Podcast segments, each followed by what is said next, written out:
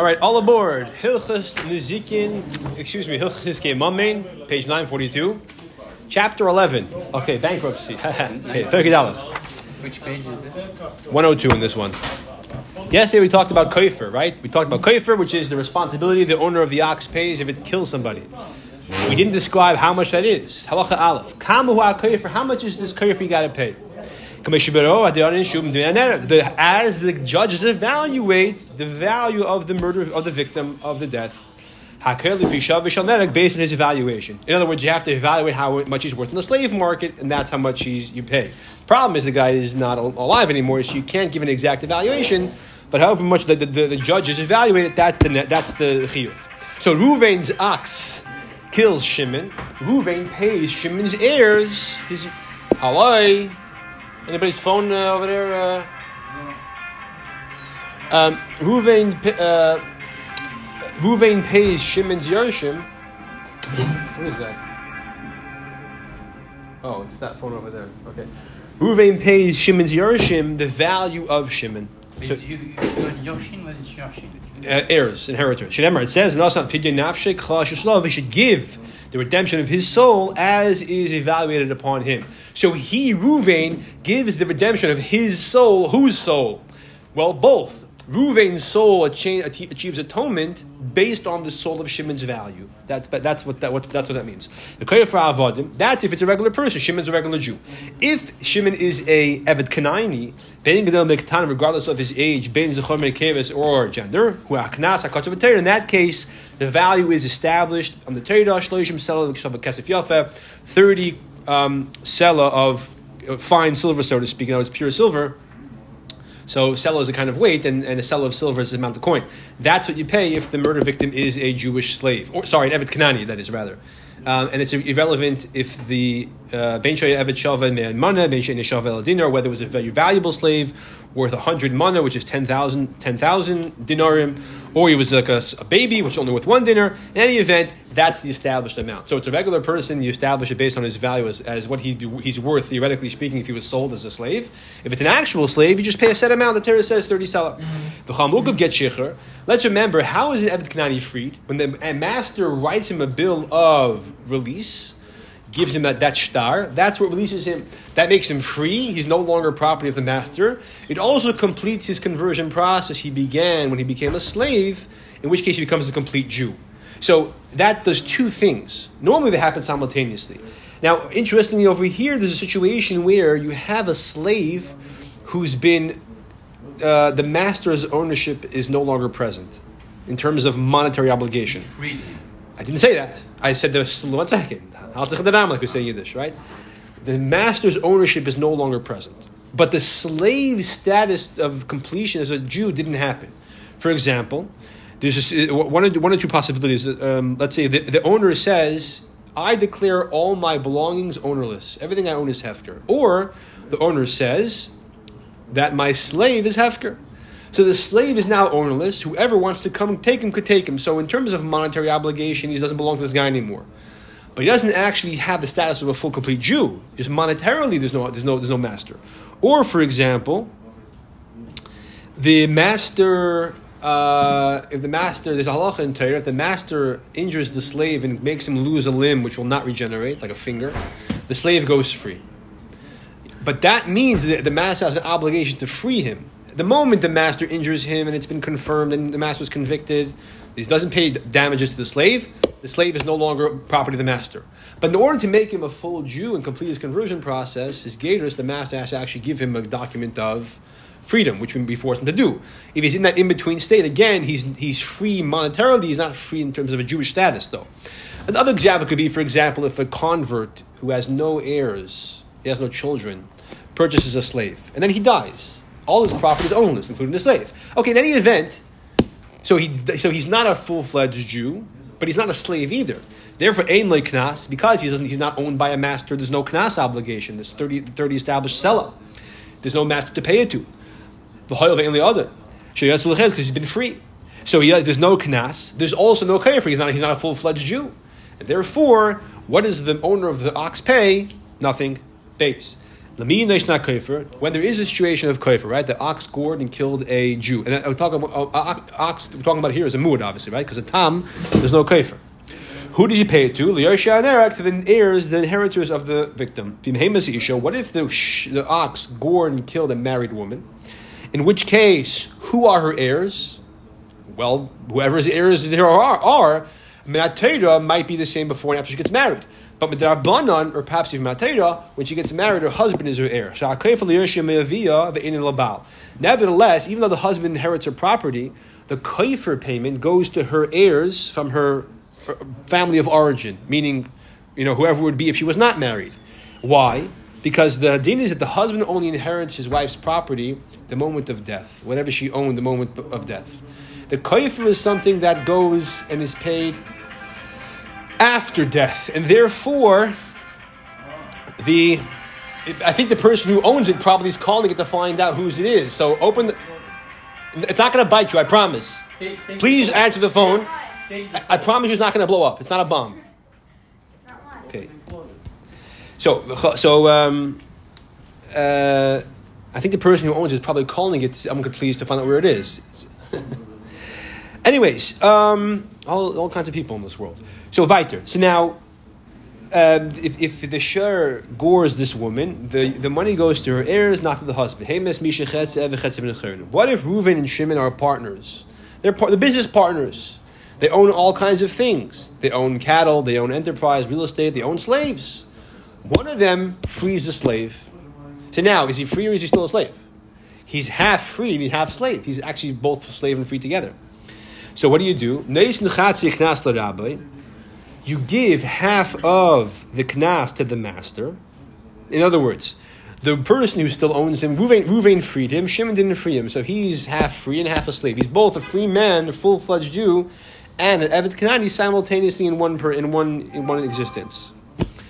So the din is you give. So, so who gets the the kaifer? If they both had owned him, each would get half of the kaifer. However, now one freed him. The one who freed him doesn't get the, doesn't, it's not entitled to the kaifer, but the one who still owns him only owns half him, so he only gets half of the kaifer. Half of the knas goes to the master. The the other half, the, the, the person who owns the ox is, so to speak, fit to give. He's obligated to give it, but there's no one to take it.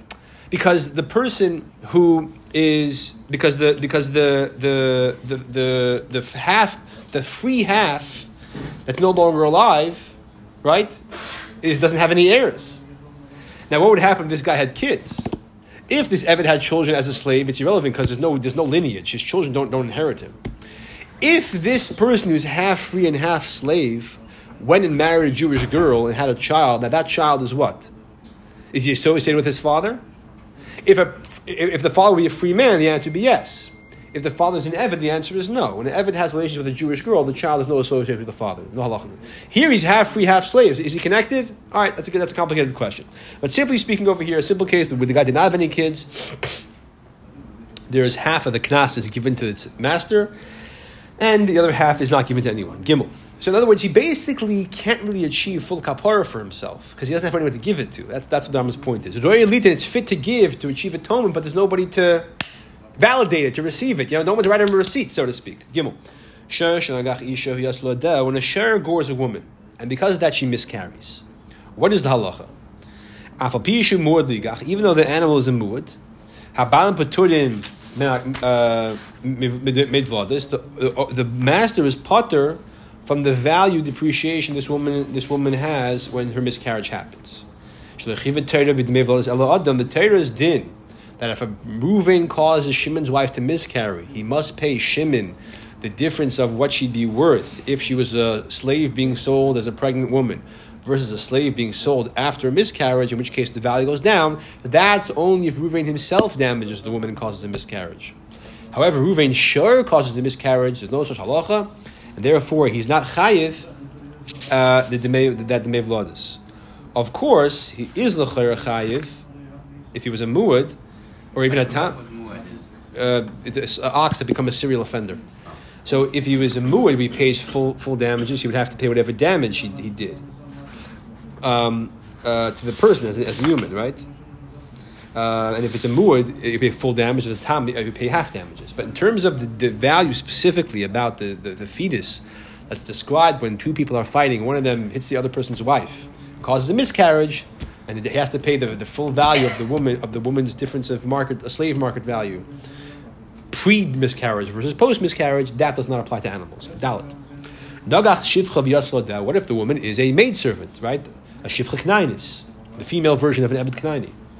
The shal in the male says said that case he does pay the value of the fetus. Why? Not mitzah, the din of people fighting. Shizek commission betters. Just like if you gore a pregnant donkey and it, it, miscarriages, you cause damage, you pay for the damages. So if you gore, the ox gores a, a, a, a pregnant uh, maidservant, that would also cause the same, that would also have pay, pay the same damages. Good.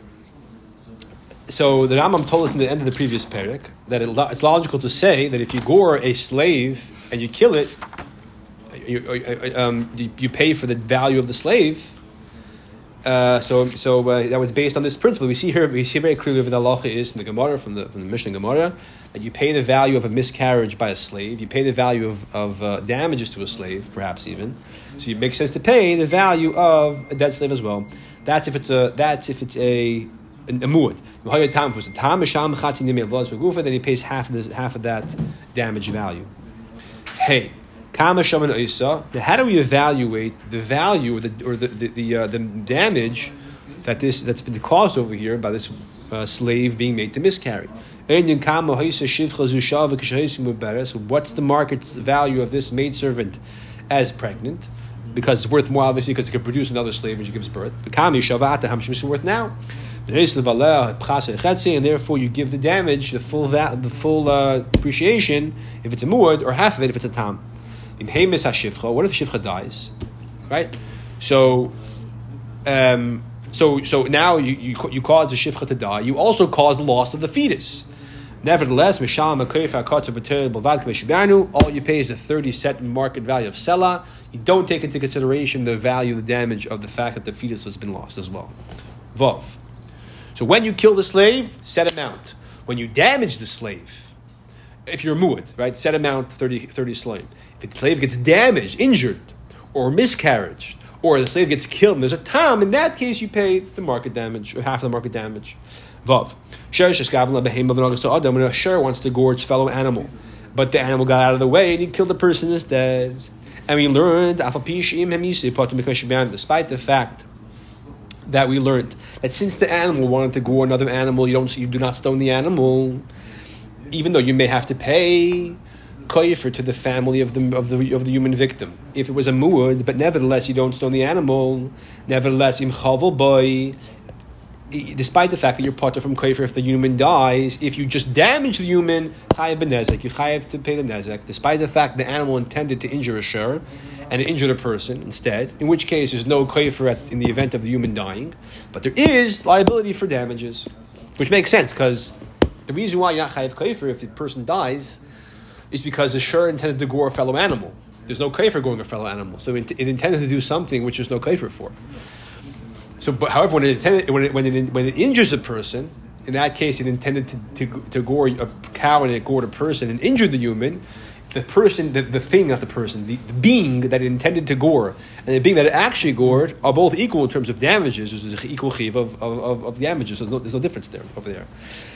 If if the animal's a tam, misham chatzes meguf, then he pays half the nezek from the body, body of the ox. The muad, if he's a muad, nezek shalim. Okay, zayin. Shar tam shemis hadihizik, when a shar tam does damage, or it kills a person. Excuse me, shar tam shehemis a shur tam gored a person and killed him. In which case we learned that the shur is chayiv skila, but the, the owner is not chayiv kofer. The hizik, after it killed the person, it did damage, right? So gored a human being, and then afterwards, shortly afterwards, it gored a animal, or it ate someone's uh, food, or it ate someone's crops. Don Nice did in the fashes because it first killed a person. You first judge the animal and you judge it to whether or not it's going to be stoned. You don't judge the animal for the monetary damage it did afterwards, because since it first did it, it, it, killed someone, that's the first consideration. Once you judge it, you have to do that judgment first. Once you judge it, and, and, and, and if you judge it and say that it's chayiv misa, there's no point of afterwards saying that it's chayiv mammon because at that point there's no damage to, responsibility for it. Even though the damage transpired before the court case, we'll see that still there's no responsibility for it. And that's that's true whether or not the animal is a tam or a well, if it's a tam, actually, the truth is once you say the animal has to be stoned, is there a body left, an asset for the victim to to, to, to, to take from? No, right?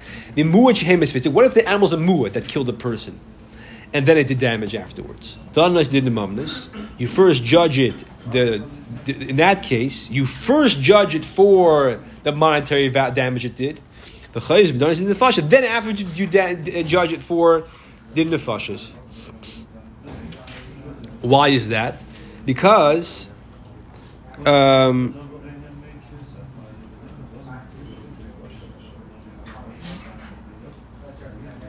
um, the chayr of the vart is because over here, the bigger consideration is paying back the person, not killing the ox. So over here, since ideally, once you judge, because well, okay. So first of all, you judge it. Um, okay, one second. Let, let's let's let's let's hold on a second over here.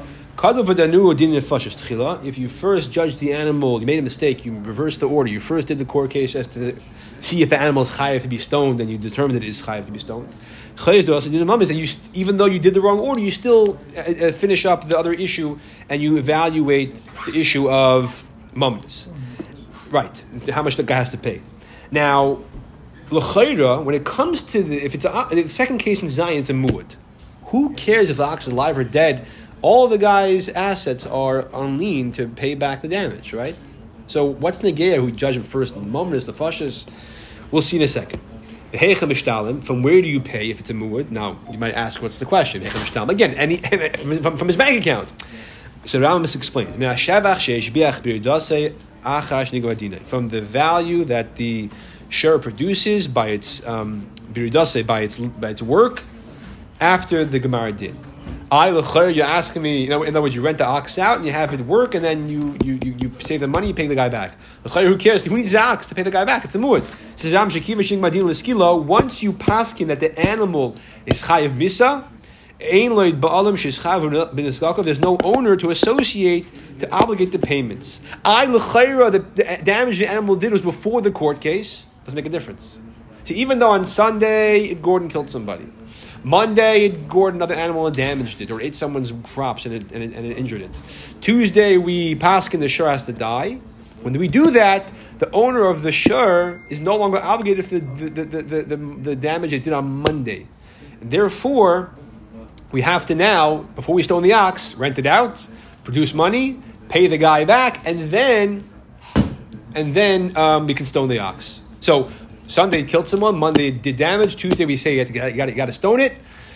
Wednesday, we paskin how much the guy deserves to be paid back, and then we rent the ox out, make sure he gets his money after a week or a month of working, and then stone the ox. The owner, original owner loses not a penny though. Well, he loses his ox, but he has to pay for the damages. Danu, now, now, hang on a second. Now we know the Ram, why the Ram said halacha zayin. Why it's important to know if the muad kills someone on Sunday and it does damage on Monday, in which order you do the court cases. Ideally, you first do a court case and you say how much the uh, the owner must pay, and then he pays from his checkbook. Then you determine if the ox needs to be stoned. You stone the ox. That's ideally. If you reverse the order, you first pass, you first did it, say the, owner, the ox must be stoned. At that moment, the ox has no owner, and therefore, now how are we going to pay the guy back? Well, so one solution is too late; he gets nothing. But the Ram says no. There's another solution: pass how much he gets, and then rent the ox out. What happens if the ox drops dead the next day, though? Right? danu If you if you um, say how much you, the, the, you say the ox must be stoned, and then afterwards the ox, let's say, okay, here's it runs, runs away. Point is that the ox is no longer present. Ain doesn't. At that point, you no longer make a court case how much the guy gets because there's nobody to pay him. Again, despite the fact that when the, at the moment the ox did the damage, there was an owner, right? But the fact is, once you make a court case and say the ox has to be stoned, then there's no owner present that you can associate the payment with. Very interesting halacha. What would happen if the guy who got damaged, as soon as he got damaged, you know, took money from the owner of the ox, or let's say the guy who got damaged owned the grocery store. Uh, excuse me, the guy who owned the guy who owned the ox owned the grocery store. The guy who got damaged owed money on the bill. He said, "I'm not paying you, keeping the money because of uh, because of the damage you did to me." And then Bezdin Paskins that the ox has to be stoned. Can he keep that money? Right? Because at the time he seized it, th- there, was an owner. I don't know. All right. Test. Shar Shem is Adam. The sh- shar kills a person. And um, and, and the Rambam doesn't say this, but he's going to say it later. And Bezin says the shur is been condemned to die. The Gishu Bav, the owner says, This shur, I declare it a korban chatas or korban oiler, right? Ain't a kaddish, the kedusha does not work, or he declares it's, he declares it's money. Okay, he makes it a korban. He said it doesn't, it doesn't work. It doesn't work.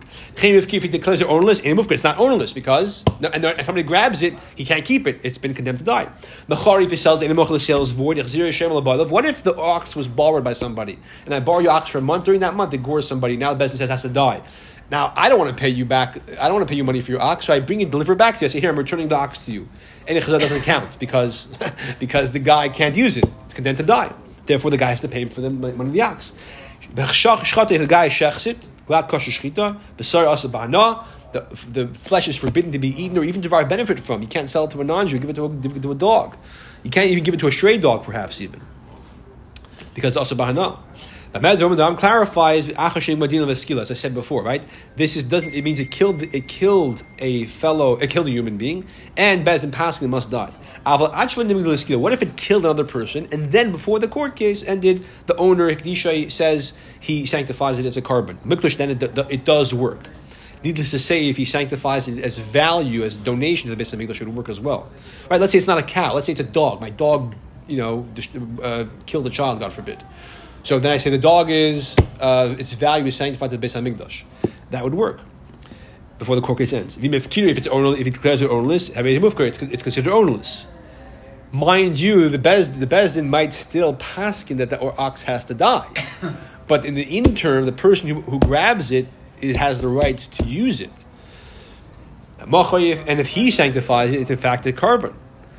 In the case where you mix it into a korban, actually, I'm not sure if would, you would still kill it. But okay, if he sells it as a because it's sold. And if the if the owner, if excuse me, if, if the if a person who's using it returns it to its owner, that's considered returned. Now, you're going to ask, very funny. I borrowed your ox. It killed somebody. Now I give it back to you, and then Bezin takes it away from you and stones it. Why, why, why, why am I considered off the hook? The answer is, as soon as I give it back to you, you should shecht it because if because you become mishlat, if you shecht it, you can eat it. So you shouldn't have waited. You should have right away shechted it. This way, you, this way it can't be stoned. Obviously, because it wasn't condemned yet, it wasn't it wasn't convicted. It's not also bahana. You could eat it. Maybe it wouldn't have the same value as a, as it was before in terms of um, plowing the field, but um, but nevertheless, uh, it would still be, have some value. Of course, if it was a non-kosher animal like a donkey or a camel that killed somebody, then this wouldn't be relevant. So perhaps over there you would still say if he gives it back, it's not going to considered returned. All right, good. You have an ox that's that's uh, on trial for murder, and the the Bez did not yet pass him that it has to be stoned. And then suddenly he gets confused among a, a, bunch of other oxen. We don't know which one is what. We'll return them all off the hook. Why? The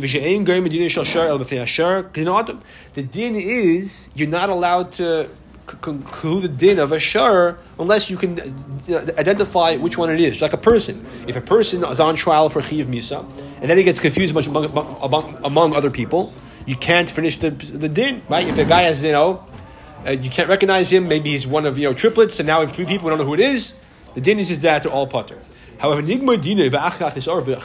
the din bezin paskin, this shar has to die, and then it got mixed among mixed up among, among a bunch of other animals. Afilu be'el, if even a thousand other ones, kulam is going all must be stoned. V'nikborim, and they all must be buried. Basur b'ana, and also b'ana. As the din of behema that's stoned. Just like if you knew which axe it was, you would stone it. And because it's forbidden to derive benefit from, you would bury it to make sure no one derives benefit from it. You wouldn't burn it because if you burn it, you might have benefit from the ashes. And you're not supposed to have benefit from the ashes, even that's why you bury it, simply, simply, simply, simply put. If it's a thousand of them, you don't know which one it is, they all have the same fate. Why? Because an ox is a, considered a significant thing and it's not nullified by, by, by a large ratio. Therefore, they all have the same din. You're Paramur better. So therefore, you anyways can't use all of them. You might as well stone all of them in order to do the mitzvah of stoning the ox. Theoretically speaking, just push them, push them you, you, could, you, you just uh, you know put a bull in all their heads. But you're supposed to do, l'chera, stone them to do the mitzvah of stoning the ox, whichever one it is. Yalef. Paramu beres, a pregnant cow, Shemisa is the other that kills a person. Any animal that must be that must be killed because it committed a sin. Let's say, for example, a person commits bestiality with the animal, so you stone the animal. What about the fetus? You wait for the mother to give birth. Hari ubra kamoya the ub. The fetus is the same. He ubra nagcha. It and the fetus did the goring. Therefore, they both die. He ubra nirba'a. It the animal and its fetus committed bestiality, and therefore it and its fetus are condemned to death together. You're base. What if the animal kills someone and only afterwards became pregnant? So imagine abra if it became pregnant before being condemned to die. The old Kaidin Gemara did, and it also gave birth. So this was a long court case, very complicated court case over here. So the animal killed someone, became pregnant. Let's say five months later gave birth, as is the case, or seven months later, as the case with cows are.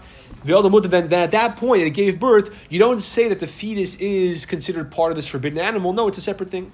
If, however, it gave birth after it was already condemned to die, even if it became pregnant before. Need- need- Needless to say, this would be true if it became pregnant and gave birth after being convicted. Vlad the Usr, in that case, the fetus is forbidden as it's considered a limb of the mother. Sha'uber Yerachim, who the fetus is considered a limb of the mother. If this fetus gets mixed among other fetuses, you have a whole bunch of right, a veal farm. One of the, one of these calves gets mixed, mixed up among, among a bunch of other calves. Sham. Then you you bring them all into a uh, an enclosure, and they all die over there. What do they die of? Hunger. Now, now, the Rambam is giving you an eitzah. The mother is mitzvah to stone. That's why the mother is mixed up among, among a thousand cows, you stone them all. Over here, the mother gave the mother gave birth after being convicted to die. There's no mitzvah to stone the calf. It's forbidden, and therefore you have to you know get rid of it. But there's no mitzvah to stone it. There's mother you stone. So the Rambam is saying over here, the point is that you, you don't have to stone it. L'chayra, you can kill it a different way if you want. The Rambam is just saying you, you, you don't have to do anything to it. You can theoretically just put it in, in, in a room, let it die by itself. If you want to if you want to kill it in a different way and then bury it, do that. You can do do that as well. L'chayra. Gimel. Sharish haniskal shuzbo. What if right? I'm minding my own business. Two witnesses come and they say, Your ox on, on the other side of town um, got out of its pen and it killed somebody. Like it was your ox, we saw it.